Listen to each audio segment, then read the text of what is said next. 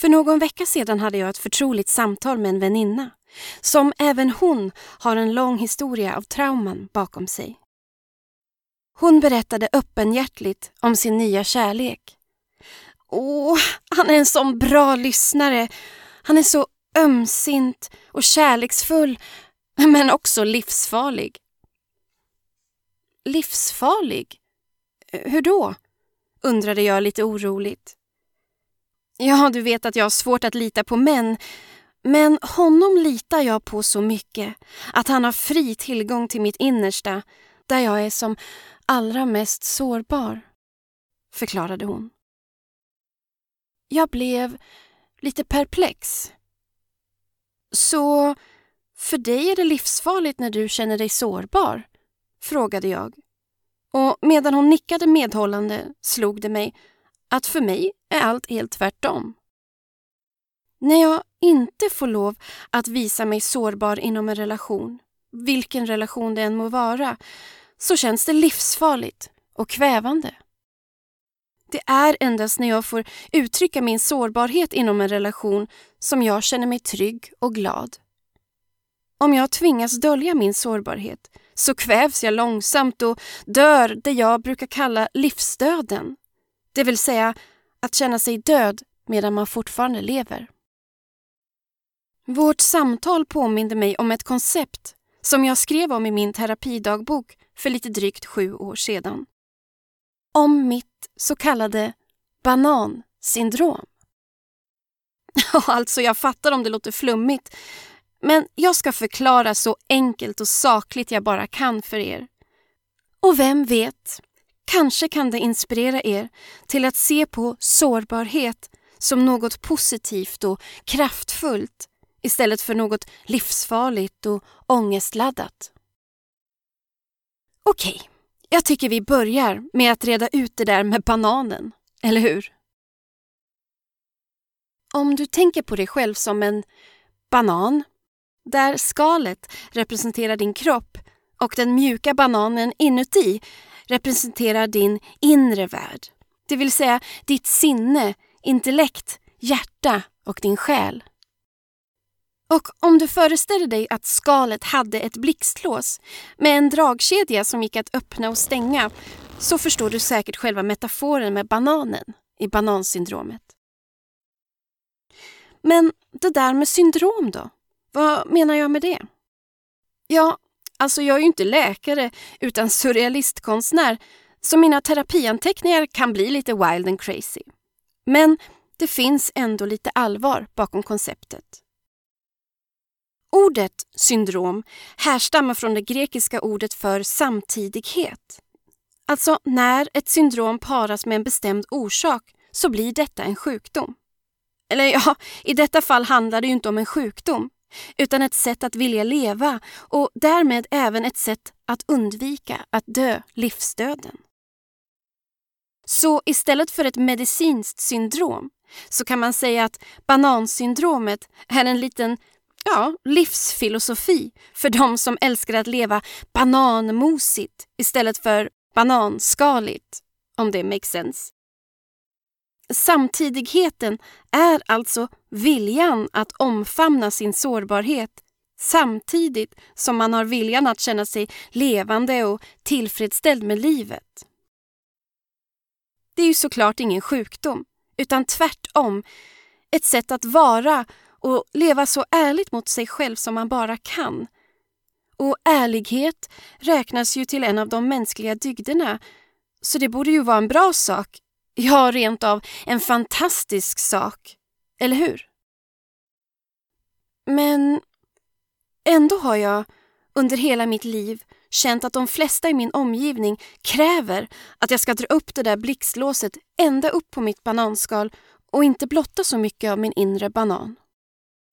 Inte för att de är oroliga att det skulle göra mig obekväm och sårbar att blotta min inre värld. Nej, eftersom det gör dem obekväma. Men som sagt, att stänga in min mjuka, goda banan får mig att känna mig kvävd. Jag kan inte andas innanför mitt tjocka skal Och tids nog så läcker det ändå alltid ut lite bananmos. Det är ju därför jag är konstnär. Ja, min konst, mina texter och den här podden är lite av mitt älskade, underbara bananmos. Det är så min själ kan andas och överleva i alla situationer.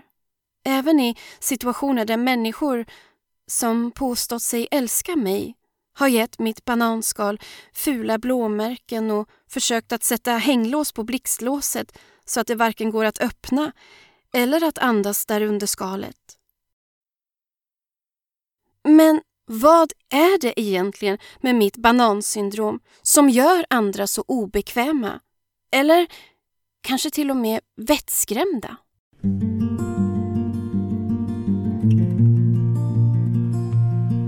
Du lyssnar på Banansyndromet, den andra sommarepilogen från Epilogen Podcast och jag är Mia Makila. Sommarepilogerna zoomar in på anteckningar ur mina terapidagböcker som annars inte riktigt passar in i något särskilt tema. I detta avsnitt kommer jag att prata om hur befriande det är att börja leva ärligt och äkta efter man har tagit sig ur ett eller flera trauman.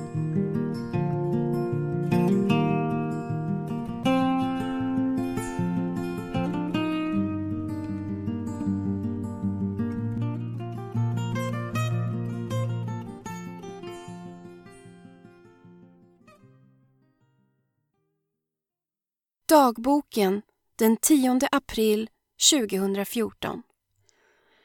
Jag har tänkt mycket på hur människor alltid har verkat bli provocerade av mig och mitt banansyndrom.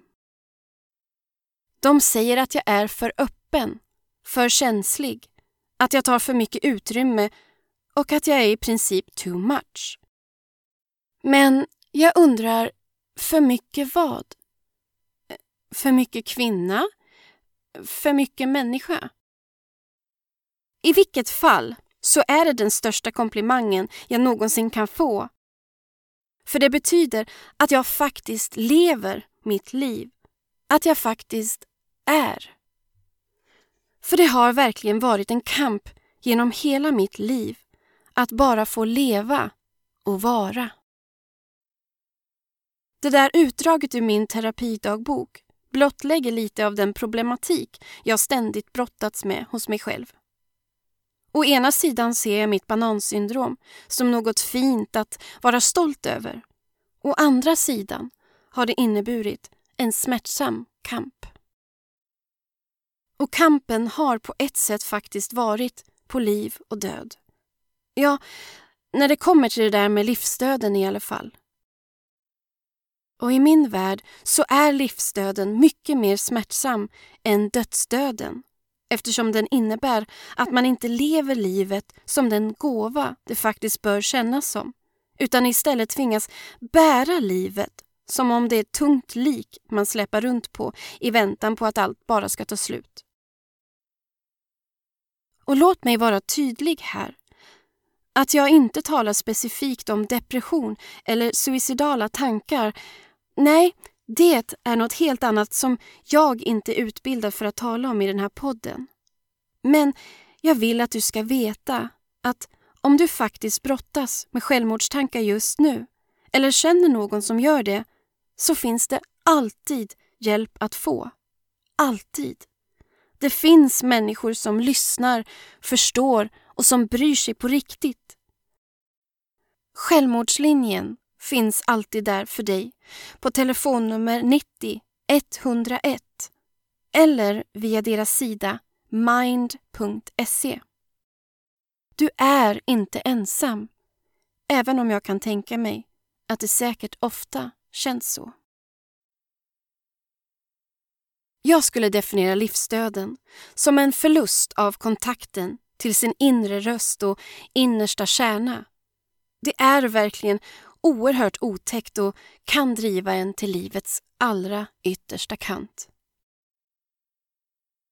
Narcissister och flera av dem med antisociala personlighetssyndrom förlorar tidigt i livet kontakten med sin kärnidentitet och det medför att de inte har tillgång till att hitta tillbaka till sin inre, äkta röst senare i livet.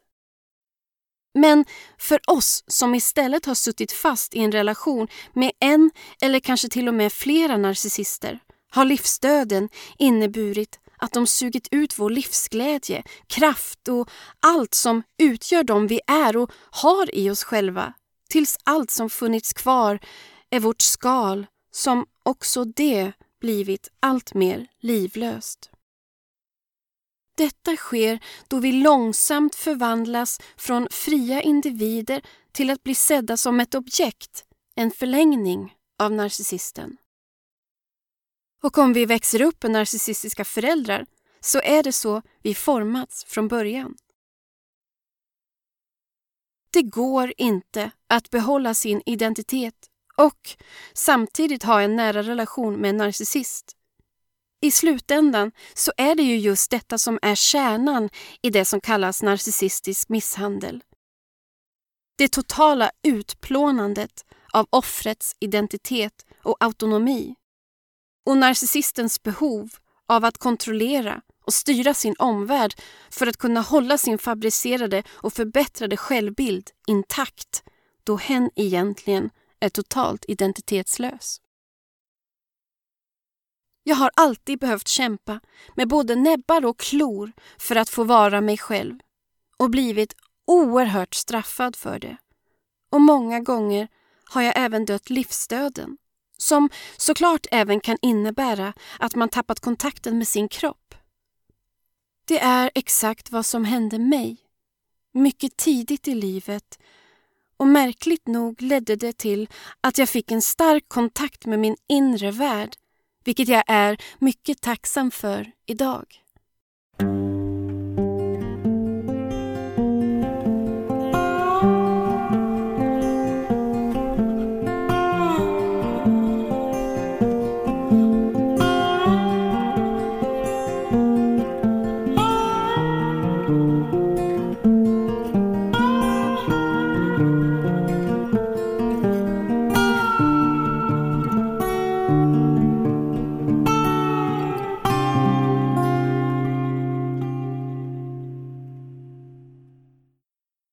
När jag bara var något år gammal utvecklade jag en aggressiv form av atopiskt eksem och ofta var hela min hud alldeles rödprickig och blödde igenom mina kläder. Jag kliade så fasansfullt på händerna att jag nästan var helt utan hud och de fick lindas med bandage. Mina föräldrar baddade min hud med en smärtsam och svidande Alsolsprit och stark kortisonsalva två gånger om dagen, varje dag, år efter år. Jag var ofta på vårdcentralen och träffade olika hudläkare. En läkare använde mig till och med som ett forskningsobjekt på grund av min allvarliga hudsjukdom. Detta är bara den fysiska upplevelsen av min barndoms fysiska trauma.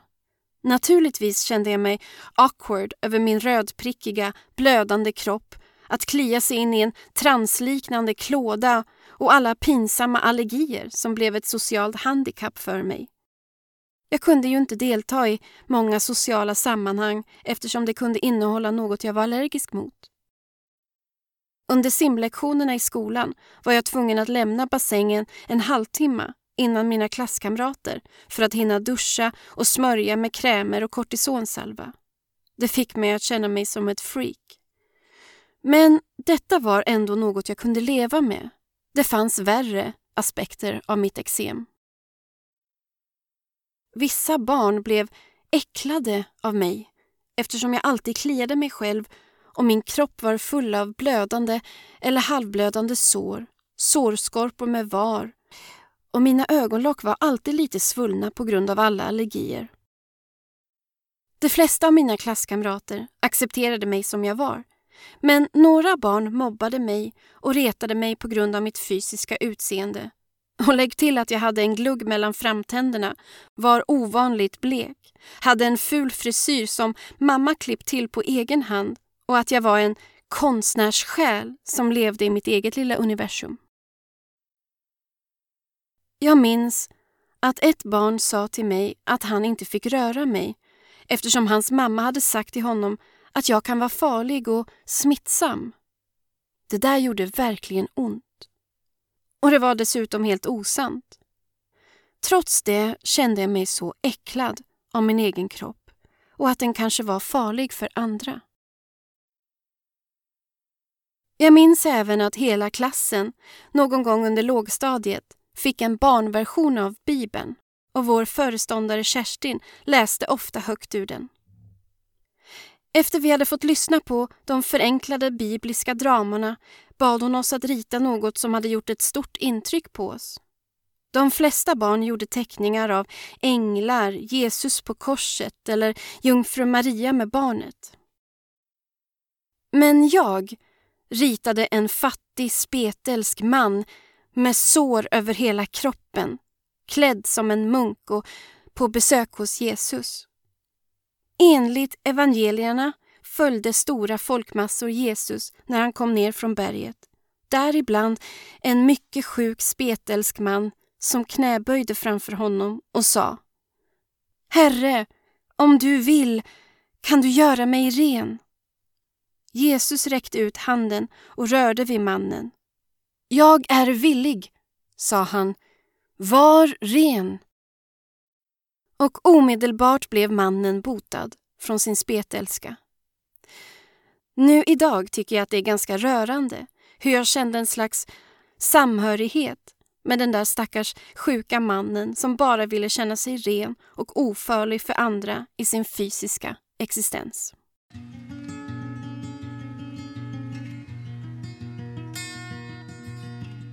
Under min traumaterapibehandling som vuxen har det varit ett stort uppvaknande för mig att förstå att jag kanske alltid har separerat mig själv mellan min inre värld och min kropp. Jag är så tacksam över att jag har en fantastisk fantasi och ett kreativt sinne för det har räddat mitt liv många gånger. Och studerar man min konst idag så är den full av prickar och sårig hud som öppnar upp sig, blöder, smälter och faller av. Så även om jag har varit separerad mellan kropp och sinne så bearbetar de varandras trauman tillsammans. Att separera människans två världar, den inre och den yttre, är rätt märklig om man tänker på det. Vi är ju ändå allt det där på en och samma gång. Jag är varken endast min kropp eller endast mitt sinne. Jag är alltid både och, hela tiden. Kanske har det med att göra hur den medicinska världen är uppdelad i fysisk vård och psykisk vård. Och intressant är att man ofta pratar om fysisk hälsa men endast om psykisk ohälsa. Vi vet ju alla vad fysisk ohälsa är. Sjukdom, smärta och molande lida. Men vad är då psykisk hälsa? Vad exakt är det som man strävar efter när man försöker lindra eller bota psykisk ohälsa? Är det en känsla av lycka? Och i sådant fall, vad är då lycka? Eller är det kanske endast en form av avtrubbning från det psykiska lidandet? Det är i alla fall det som lyckopiller och antidepp genererar. Tabletter och piller trubbar dessutom inte endast av de oönskade känslorna, utan alla. Känslor är inte en buffé av både oönskade och önskade känslotillstånd och man kan inte handplocka vilka känslor som ska trubbas av och vilka man vill fortsätta njuta av.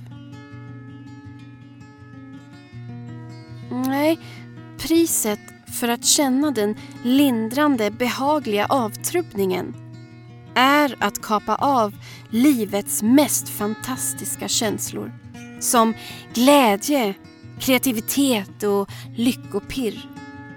Allt det som finns i kärlek. Och om en hel generation bedövar sina känslor med antidepp så får vi även en generation som inte upplever kärlek i sin allra renaste form. Varken för sig själv eller andra.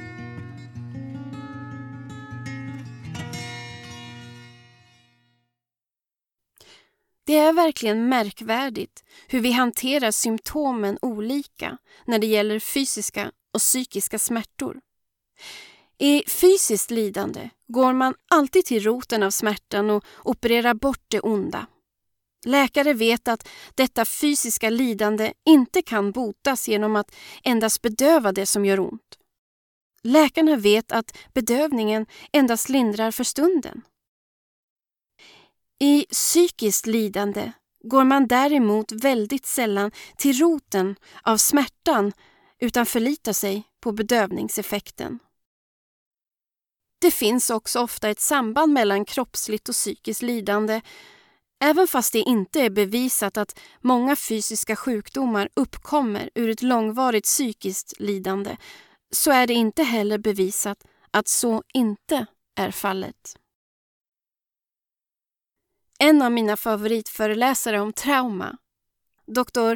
Gabor Maté, som även är läkare och författare, menar att de flesta fysiska sjukdomar, förutom några få genetiska, härstammar från bortträngda barndomstrauman. Och här är det viktigt att belysa Mattes egen definition av trauma. Trauma är inte det du utsattes för, utan det som hände inne i dig som ett resultat av det du utsattes för. Det som vi utsatts för, enligt Matte, innefattar onda saker som aldrig borde hänt men även goda saker som borde ha hänt men som aldrig hände. Han menar att trauma inte är detsamma som en traumatisk händelse utan är vår respons till upplevda traumatiska händelser. Det kan vara när ett barn får känslan av att bli avvisad av mamman vid amning då hon upplever det som obehagligt och påträngande. Medan ett annat barn inte upplever avvisning vid amning som traumatisk utan istället kanske upplever mammans oro och ångest och därmed bristande förmåga att tillgodose den känslomässiga tryggheten som en traumatisk händelse. Det som mamman kanske inte alls insåg var en traumatisk händelse upplevde alltså barnet som traumatiserande. Eftersom vi inte har medvetna minnen från vår första tid i livet så kommer dessa trauman att ligga dolt i vårt undermedvetna. Vi lever sedan våra liv med olika triggers som triggas av andra människor eller situationer men vi har inte förståelsen för varför vi är extra känsliga för till exempel avvisanden eller andras känslomässiga distans. Det är svårt för oss att gräva, exponera och lägga ihop rätt pusselbitar på egen hand. Därför fokuserar vi endast på de triggers som skapar problem för oss i våra vardagliga liv och relationer. Men våra triggers är egentligen bara uttryck för våra outforskade själasår från barndomen som pockar på. Om vi senare i livet är med om traumatiska händelser så är det inte just den händelsen som skapar trauma hos oss utan att den triggar våra tidigaste omedvetna trauman. Vi kan till exempel måla upp ett scenario med fyra vänner i en bil som är på väg till en fest. Men på väg till festen krockar de med en annan bil där föraren blir så allvarligt skadad att han sedan avlider på sjukhuset. Alla fyra vänner blir ordentligt chockade. Men tre av dem lyckas bearbeta händelsen utan att få några allvarliga konsekvenser för deras mående eller psykiska hälsa. Men en av vännerna, Erik, blir dock traumatiserad och plågas av återkommande otäcka minnesbilder och ångest kring händelsen. Han bedövar sedan sin ångest genom att börja missbruka alkohol. Det är lätt att vid en första anblick dra slutsatsen att det var den dödliga krocken som fick Erik att börja missbruka. Men letar vi djupare i hans bakgrund får vi reda på att Eriks lillebror en gång fick ett epilepsianfall då de var ensamma hemma som barn och att Erik trodde brodern var i livsfara och att det var han som var orsaken till att brodern kollapsat eftersom han kände ansvar för brodern. Och då förstår vi att känslan av att bära skuld för någon annans svävande mellan liv och död är triggande för Erik. Jag önskar att fler läkare, eller ja, människor i allmänhet kunde se barndomstrauma som Dr. Gabor Maté definierade. Kanske hade vi haft en annan approach till att utforska bananen innanför skalet då. En mer positiv och nyfiken approach. Matte har skrivit flera uppmärksammade böcker om hur missbruk och barndomstrauma hör ihop mer än själva beroendeproblematiken eller missbruket som ett sjukdomstillstånd. Efter många yrkesår som läkare och efter att ha mött massor av patienter med olika former av missbruk kunde Matte se att missbruket fungerade som en form av self-soothing, alltså som ett sätt att lindra sin ångest och inre smärta. Det är alltså ingen medveten självdestruktivitet utan mer ett destruktivt sätt att försöka ta hand om sig själv. Han menar att när patienten kommer till vården med sitt missbruk och alla dess fysiska och psykiska konsekvenser så ser läkaren endast effekterna av det obehandlade barndomstraumat. Han tycker att en bättre fråga än varför missbruket är att fråga patienten varför smärtan? Det är alltså endast genom att dra ner blixtlåset på bananen som man verkligen kan börja arbeta konstruktivt och läkande med ett missbruk. Vilket missbruk det än må vara, droger, alkohol, sex, shopping eller bekräftelse. Ingen annan form av rehabilitering fungerar långsiktigt enligt Matte. Att vi mest talar om hälsa kring det kroppsliga men mest om ohälsa kring det psykiska gör att vi målar upp bilden som fysisk hälsa som dominerande viktigt för vårt välbefinnande och att det som döljer sig i vårt innersta måste vara ohälsosamt för oss. Om man översätter det till vår bananmetafor så betyder det att man ser på det fläckfria bananskalet som något positivt och konstruktivt medan den mjuka bananen inuti ses som något mer negativt laddat och mörkt, ja, nästan främmande och abstrakt, som man lika väl kan lämna outforskat. Men tänk om vi hade sett det inre i vår fysiska kropp som våra organ, våra muskler eller vårt skelett på samma sätt som vi ser det inre psykiska som något mörkt, okänt och abstrakt Ja, något som rent av är lite självcentrerat att rota i. Hur hade vår värld sett ut då? När vi tänker på barndomstrauma känns det där inre som en hotfull plats där eventuella otäcka barndomstrauman plötsligt kan ploppa upp och slå sönder hela vår värld. Det känns därför både enklast och tryggast att låta bli att dra ner blixtlåset och gräva i bananmoset. Att istället låta skalet utgöra största delen av vår identitet. Vi lär oss att vi är som starkast när vi biter ihop, kämpar på utan att känna efter eller klaga, Och om vi däremot låter bananmoset läcka igenom och faktiskt börjar känna efter eller inte orkar kämpa emot utan bryter ihop, får nervsammanbrott, blir utmattade eller vilsna så känner vi oss små och svaga.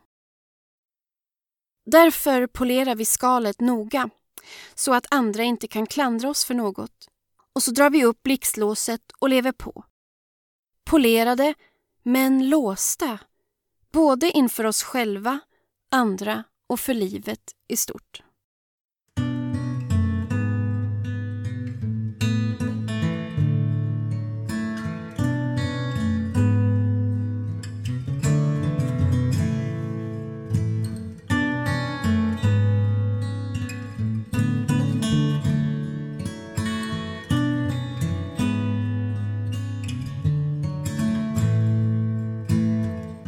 Blir rädda för mörkret och det okända. Vi börjar sky starka känslor som rycker i blixtlåset till det där som vi magasinerar innanför skalet. Vi förstår oss inte på oss själva. Vi tappar kontakten med det vi har låst inne. Vi slutar lyssna till vår inre röst. Vi känner oss vilsna och lyckas inte uppnå en långvarig lycka i livet och vi undrar vad som är fel. Vi undrar, vem är jag? Men om vi istället skulle fråga, vad är min berättelse? Så kanske vi hittar svaren på de flesta andra mysterier vi känner att vi har inom oss. Och den frågan kräver att vi drar ner blixtlåset och tar vår tid med att utforska det som finns där innanför. Och med största ärlighet börja reflektera över det som vi hittar där.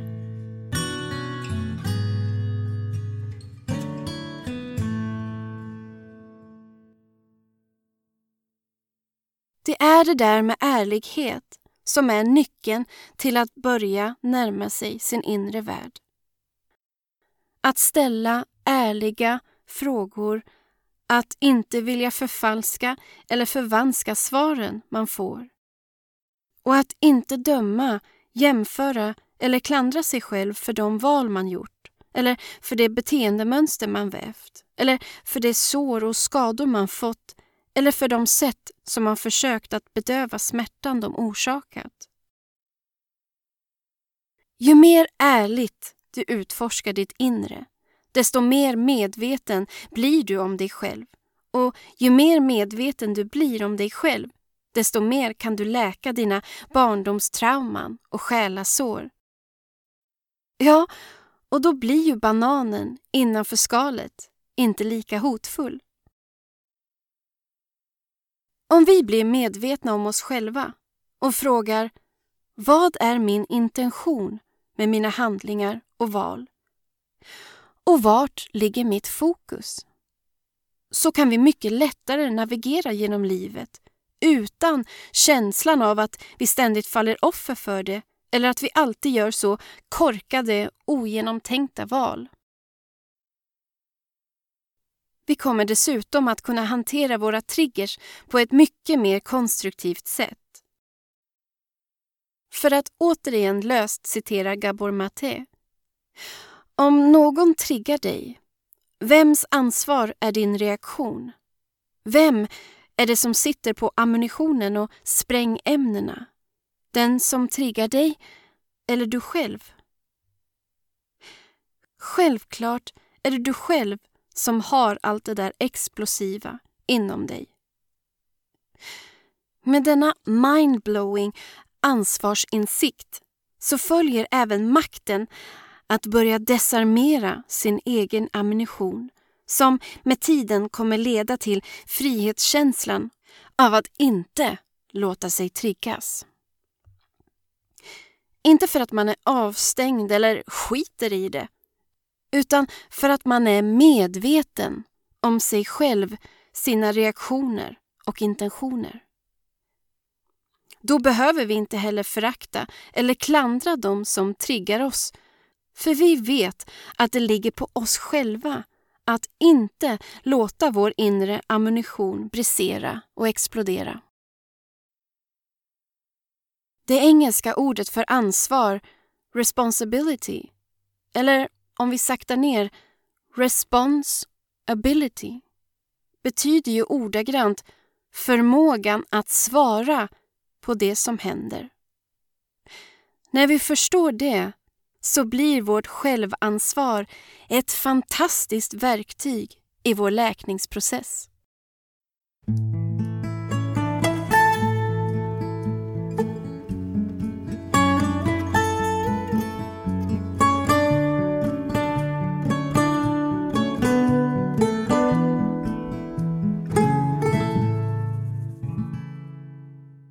Jag får ofta höra att min konst är så mörk. Det kanske den är också, men den är även full av humor, bus och sprakande färger. Människor som sett min konst tror ofta att jag är en riktig dysterkvist, att jag älskar det mörka och makabra, lyssnar på dödsmetall och slukar skräckfilm. Nej, jag får ont i öronen av dödsmetall. Inget ont mot genren, men den är inte för mig. Jag lyssnar hellre på gammal jazz, blues eller klassisk musik. Och när det kommer till skräckfilm är jag hemskt kräsen så jag nöjer mig bara med cirka en procent av dem. Jag föredrar Bergman, Lynch och Hitchcock. Och fastän mitt liv varit både svårt och smärtsamt är jag i grunden en glad och lekfull människa. Men med mina finska rötter har jag en förkärlek för det melankoliska. Jag kallar mig ofta för en blandning mellan Pippi och Bergman. Och det kan man nog också se i min konst. Jag skulle snarare kalla mig själv för djup än mörk. Och kanske är det så att människor ofta förväxlar mörker och djup. Att öppna upp blixtlåset för att utforska sin inre värld kräver att man även vågar erkänna och utforska sitt eget djup.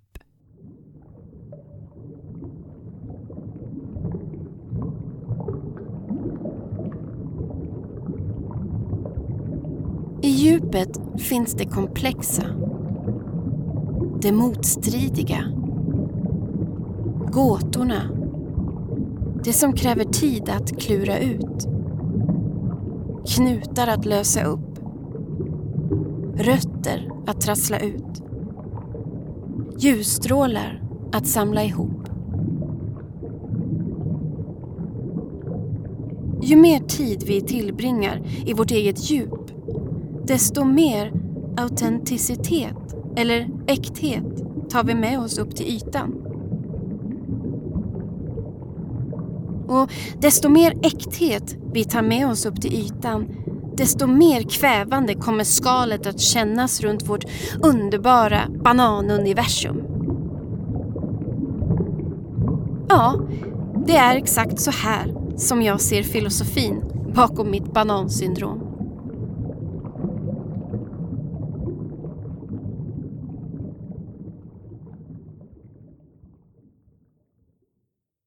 Som barn var jag tvungen att separera mina upplevelser av livet och mig själv i två delar för att orka uthärda mina sviter av manisk klåda och eksem.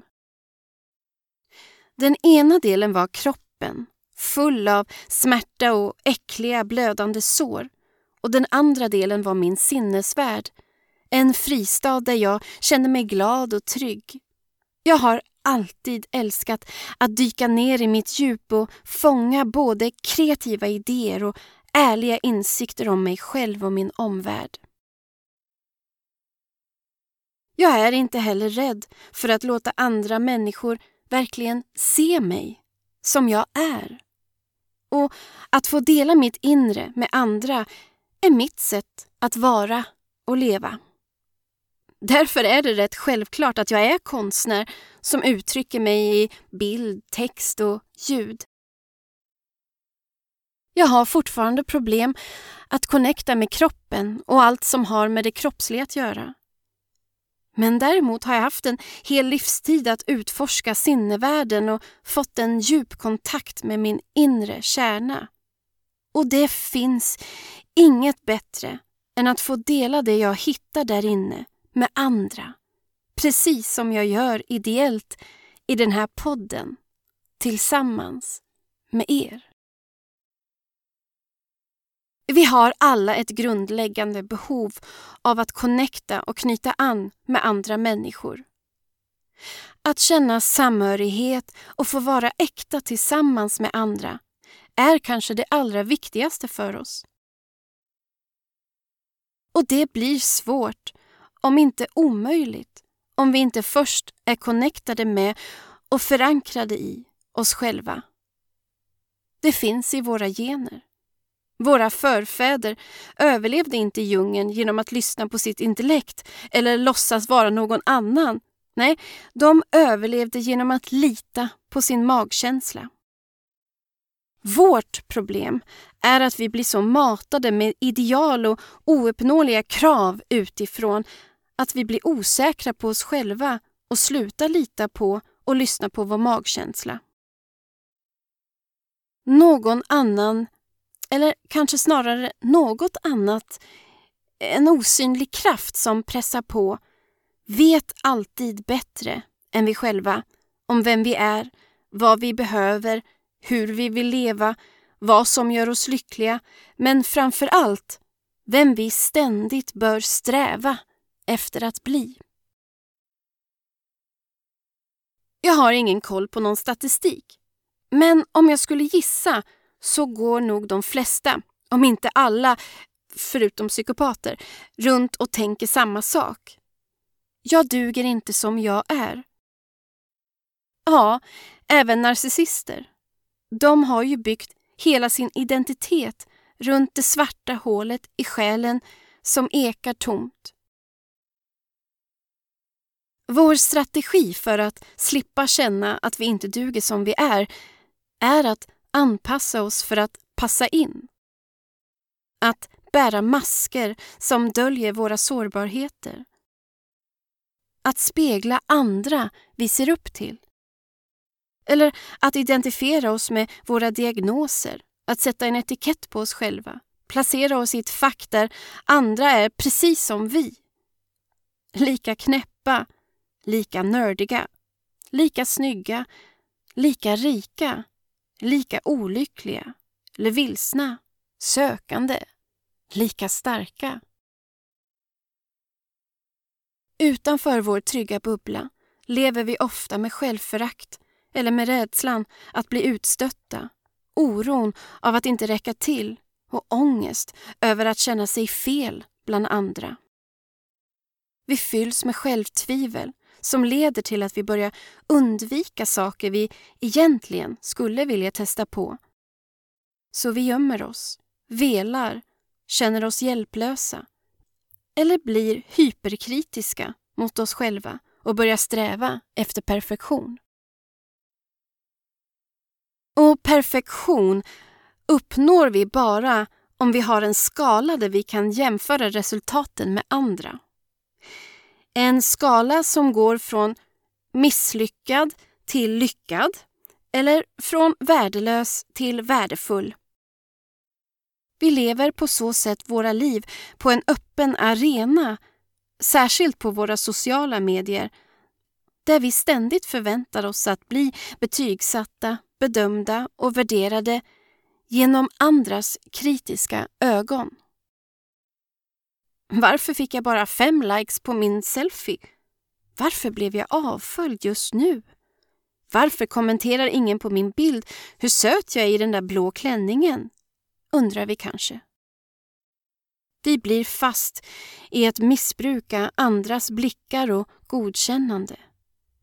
Och hur var det nu igen med det där med varför man söker sig till ett missbruk?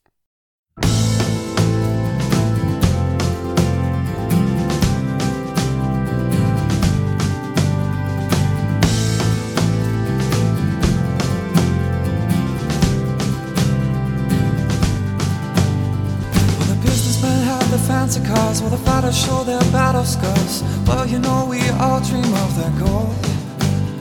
But they're living life like it's all pretend, or they're living life like it never ends. Well, I just can't decide which one is worse. And I trade the life of luxury for a song to sing and a pocket of dreams. Well, I'd give it all away for this. So I'll sing my songs and I'll sing them loud, and I'll find my way when it comes around. I will live this life like it's too real. But hey, I said hey, but hey, I said hey. Can anybody tell me what's going on? But hey, I said hey, but hey, I said hey. Can anybody tell me what's going on? Don't know where I'm going to, don't know what I'm running from. Hell, you know I'm having so much fun.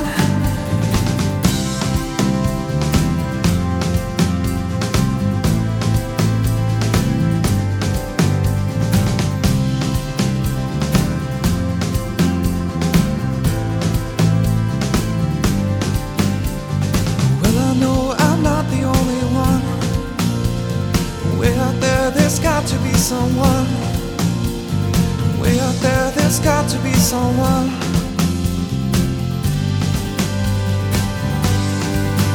Yeah, but hey, I said hey. But hey, I said hey. Can anybody tell me what's going on? I Don't know where I'm going to, don't know what I'm running from.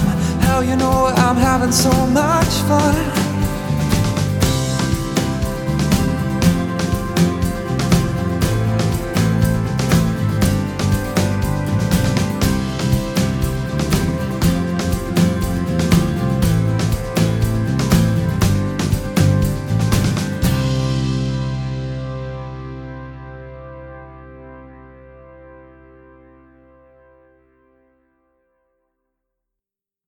Kan inte prata om vår rädsla att inte duga som vi är utan att också prata om skam, något vi förknippar med att känna oss sårbara.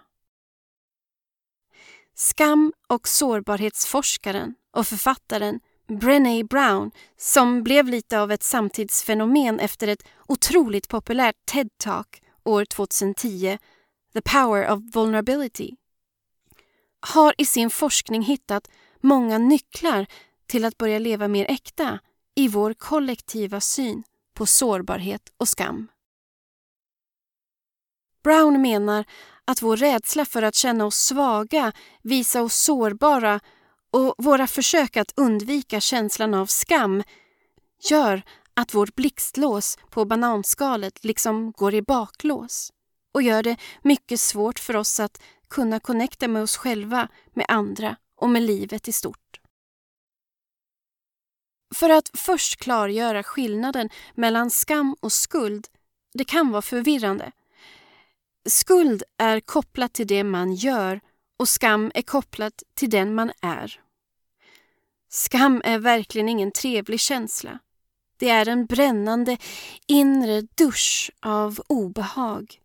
Eller kanske bäst beskriven som en stingande känsla av att vara avslöjad och blott blottad i sin allra naknaste form av värdelöshet och därav totalt hjälplös i den egna jaguppfattningen.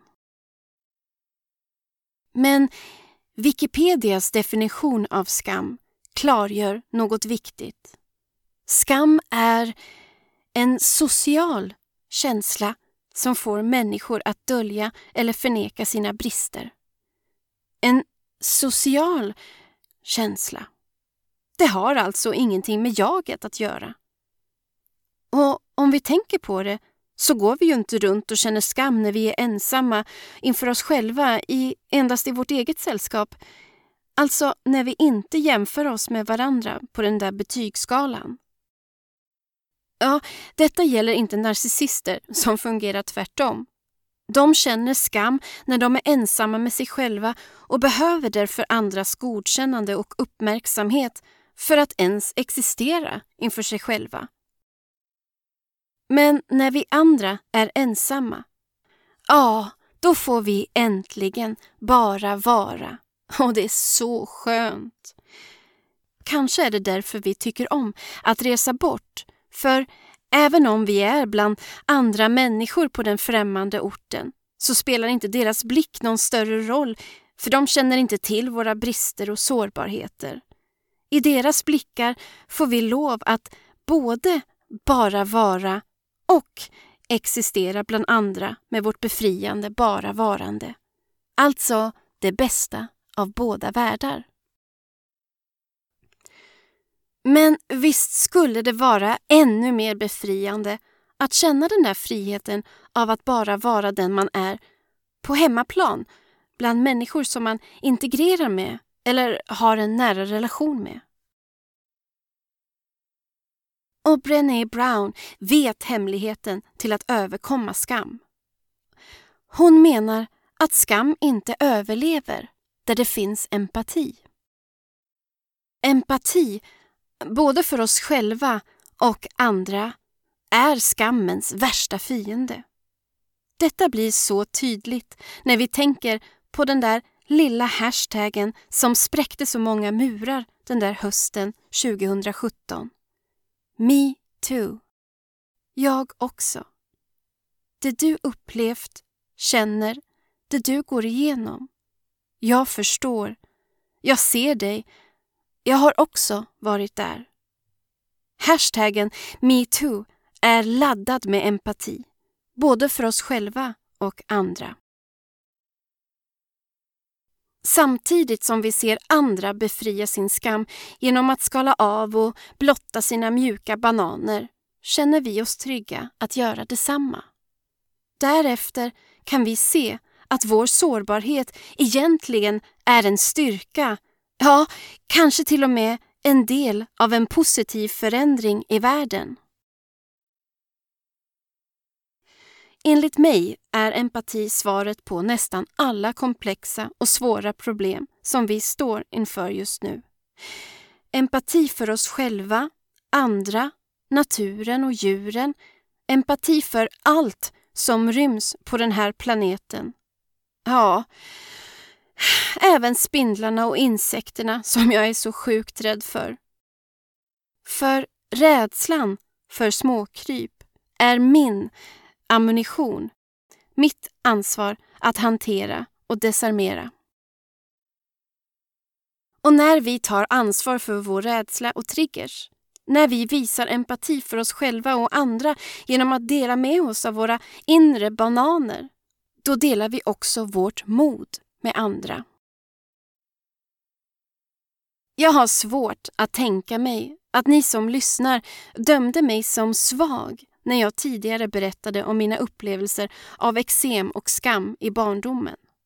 Ni tänkte säkert tvärtom, att det var modigt av mig att våga berätta öppet om det. Brené Brown menar att sårbarhet är den allra bästa och mest träffsäkra måttstocken för att mäta mod. Det vill säga att våga låta andra se oss när vi är äkta ärliga och dela våra sårbarheter för att skapa gemenskap och samhörighet. Brown menar vidare att sårbarhet är den enda födelseplatsen för allt gott. Kärlek, glädje, innovation, kreativitet och förändring. Allt börjar med att ta en känslomässig risk att välkomna ovisshet med nyfikenhet och utforska glädje. Vem är jag? Vem är du? Vad har du att lära mig? Vad har jag att lära dig? Motsatsen till detta, menar Brown, är extremism.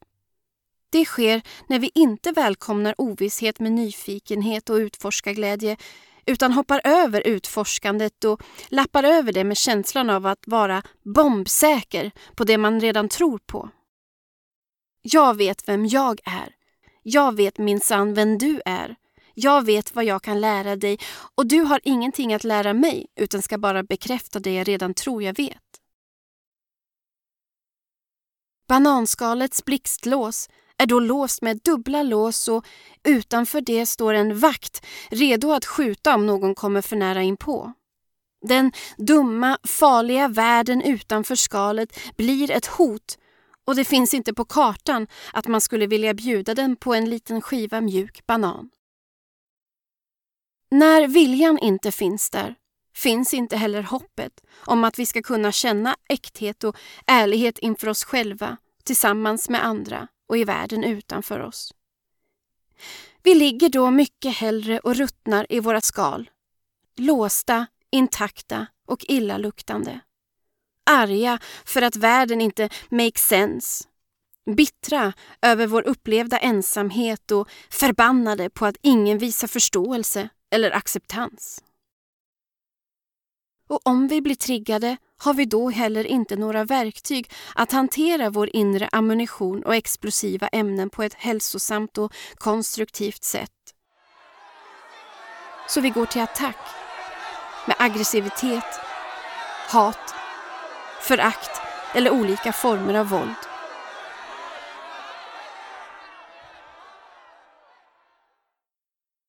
Eller så kanske vi stänger av går igenom livet som robotar utan känslor eller connection med oss själva eller andra och vänder oss därför till något slags beroende, vad det än må vara, som bedövar, fyller upp vårt tomrum och som distraherar oss.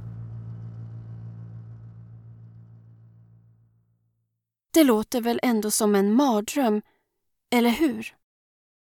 Och kanske är det Exakt så här vi har byggt vår samtid och som vi format vår värld.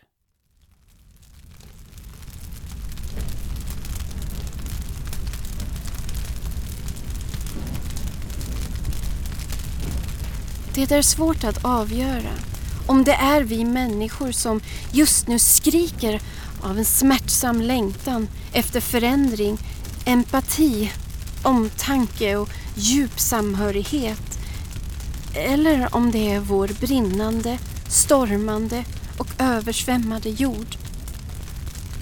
Kanske är vi just nu en och samma kropp av förtvivlan. Var ska vi börja? Börja förändra. Börja tänka nytt. Börja vårda. Börja läka. Jag tänker på det där Brené Brown sa om att sårbarhet är födelseplatsen för innovation och förändring. Och är det ett ord som sammanfattar oss alla just nu så är det väl ändå sårbarhet. Jag är rädd, säger du. Me too, säger jag.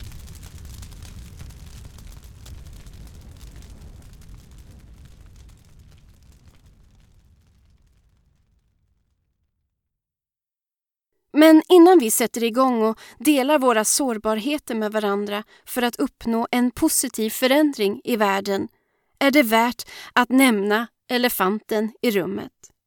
Ja, alltså det där med att det finns en baksida av sårbarhet. Visar vi oss sårbara så kan vi också bli sårade. Och här har jag råkat illa ut många gånger med min blottade banan för alla att ta del av. Det var faktiskt inte förrän jag började lyssna till Brené Brown som jag förstod att det fattades ett viktigt element i mitt banansyndrom, nämligen gränsdragning. Brown säger sårbarhet utan gränser är inte sårbarhet. Att overshare eller informationsdumpa är inte samma sak som sårbarhet. Inte heller att identifiera sig med offerrollen eller bära offerkofta. Sårbarhet bygger på ömsesidighet och kräver gränser och förtroende, både inför sig själv och andra. Och handlar om att vi delar våra känslor och erfarenheter på ett balanserat sätt med människor som förtjänat rätten att höra dem. Vi var tidigare inne på Gabor Matés kompass av att ständigt vara medveten om sina intentioner. På samma sätt kan vi börja bli medvetna om vad drivkraften och motivationen är i våra kreativa uttryck och ambitioner och livsval. Vi får börja fråga oss själva vad är min intention av att skriva det här inlägget? Vad är min intention att dra igång denna gigantiska husrenovering mitt i vår äktenskapskris? Vad är min intention med att försöka få ihop livspusslet så att allt ser perfekt ut på ytan? Gör vi det vi gör för att det verkligen speglar något som vi verkligen tror på och tycker om? Något som kanske även är viktigt för andra att ta del av? Eller gör vi det vi gör för att visa dem som fått oss att känna oss inkapabla att vi visst kan? Att vi visst är som alla andra? Eller för att bevisa vår smartness och samtidigt få andra att känna sig lite mindre smarta eftersom vi ofta känt oss mindervärdiga när vi jämfört oss med andra? Vad är det vi har att säga genom våra ambitioner och vårt driv? Och vem förväntar vi oss ska lyssna på det vi har att säga? Vem som helst eller till de som vi känner behöver höra exakt det vi har att säga? Är vi där vi bör vara? Har vi rätt slags stöd vid vår sida eller håller andra tillbaka oss? Visar vi vårt äkta jag eller jobbar vi ihjäl oss för att skapa en förbättrad version av oss själva? En version som vi tror förtjänar att bli älskad och omtyckt. Ja, kanske börjar vi förändra vår värld genom att först bli medvetna om våra intentioner, vår motivation och drivkraft. För tänk ändå vilken skillnad det är på drivkraften av att vilja ha och ta för sig med att vilja bidra med det man kan och är bra på. Något äkta som kan inspirera andra till att också bidra med något äkta. Det får mig att tänka på ett citat från entreprenören Jim Cathcart. Fråga dig inte hur smart är jag? Fråga hur är jag smart? Och ju mer svar vi hittar på våra frågor om vår äkta natur, ja, så kanske ett nytt slags positivt maskineri sätts igång. Vem vet? Ett maskineri där vi alla kommer till vår rätt i all vår brokighet och kantstötthet. Och en sak är jag helt övertygad om. När vi känner oss små, svaga och sårbara så är den där brännande känslan av skam det allra sista vi behöver. Är det inte så att när ett barns lilla kropp är täckt av kliande, blödande sår så behöver hon lite extra mycket kärlek, omtanke, hänsyn och förståelse. Våra sårbarheter gör oss alltså inte mindre värda att älskas. Tvärtom. Och att vara för nyfiken, för öppen, för känslig, för mycket kvinna eller för mycket människa är bara ett bevis på att vi inte har dött livsdöden utan faktiskt lever livet med öppna ögon som ser saker för precis vad det är med ett öppet hjärta som känner och med ett bananskal som går att öppna och stänga precis som man själv önskar och mår bra av. Nej men gud, jag höll ju på att dra ihop säcken så fint här. Vem är det nu som knackar?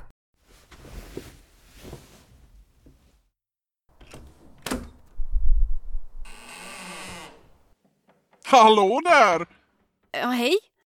Ja, här halkar jag in på ett bananskal. Jag ser att du spelar in podd och jag, jag ska inte ta upp din tid.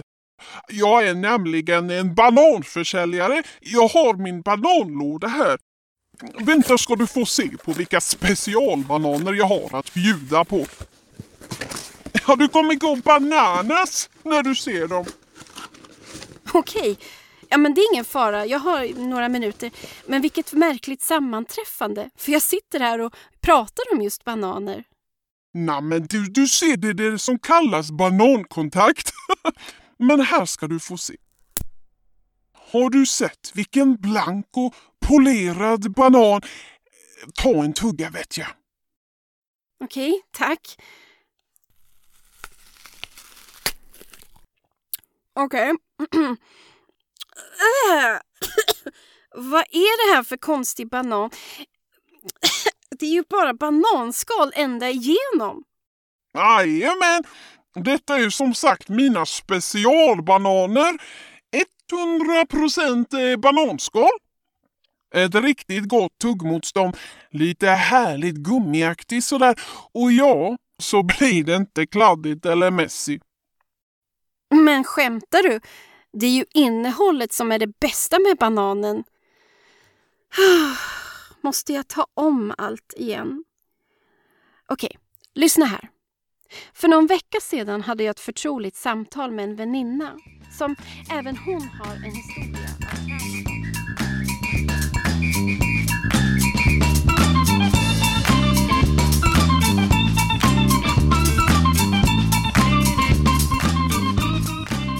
Du har lyssnat på sommarepilogen Banansyndromet.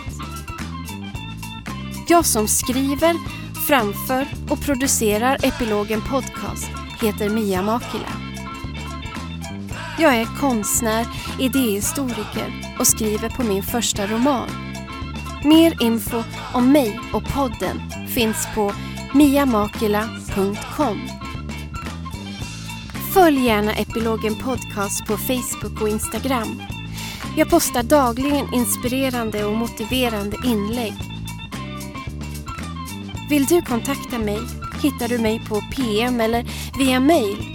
Skicka till epilogenpodcast gmail.com Musiken i avsnittet är poddsäker och kommer från Free Music Archive. Och sist men inte minst, våga visa lite banan och ta hand om er. Oh yeah. Do you like it?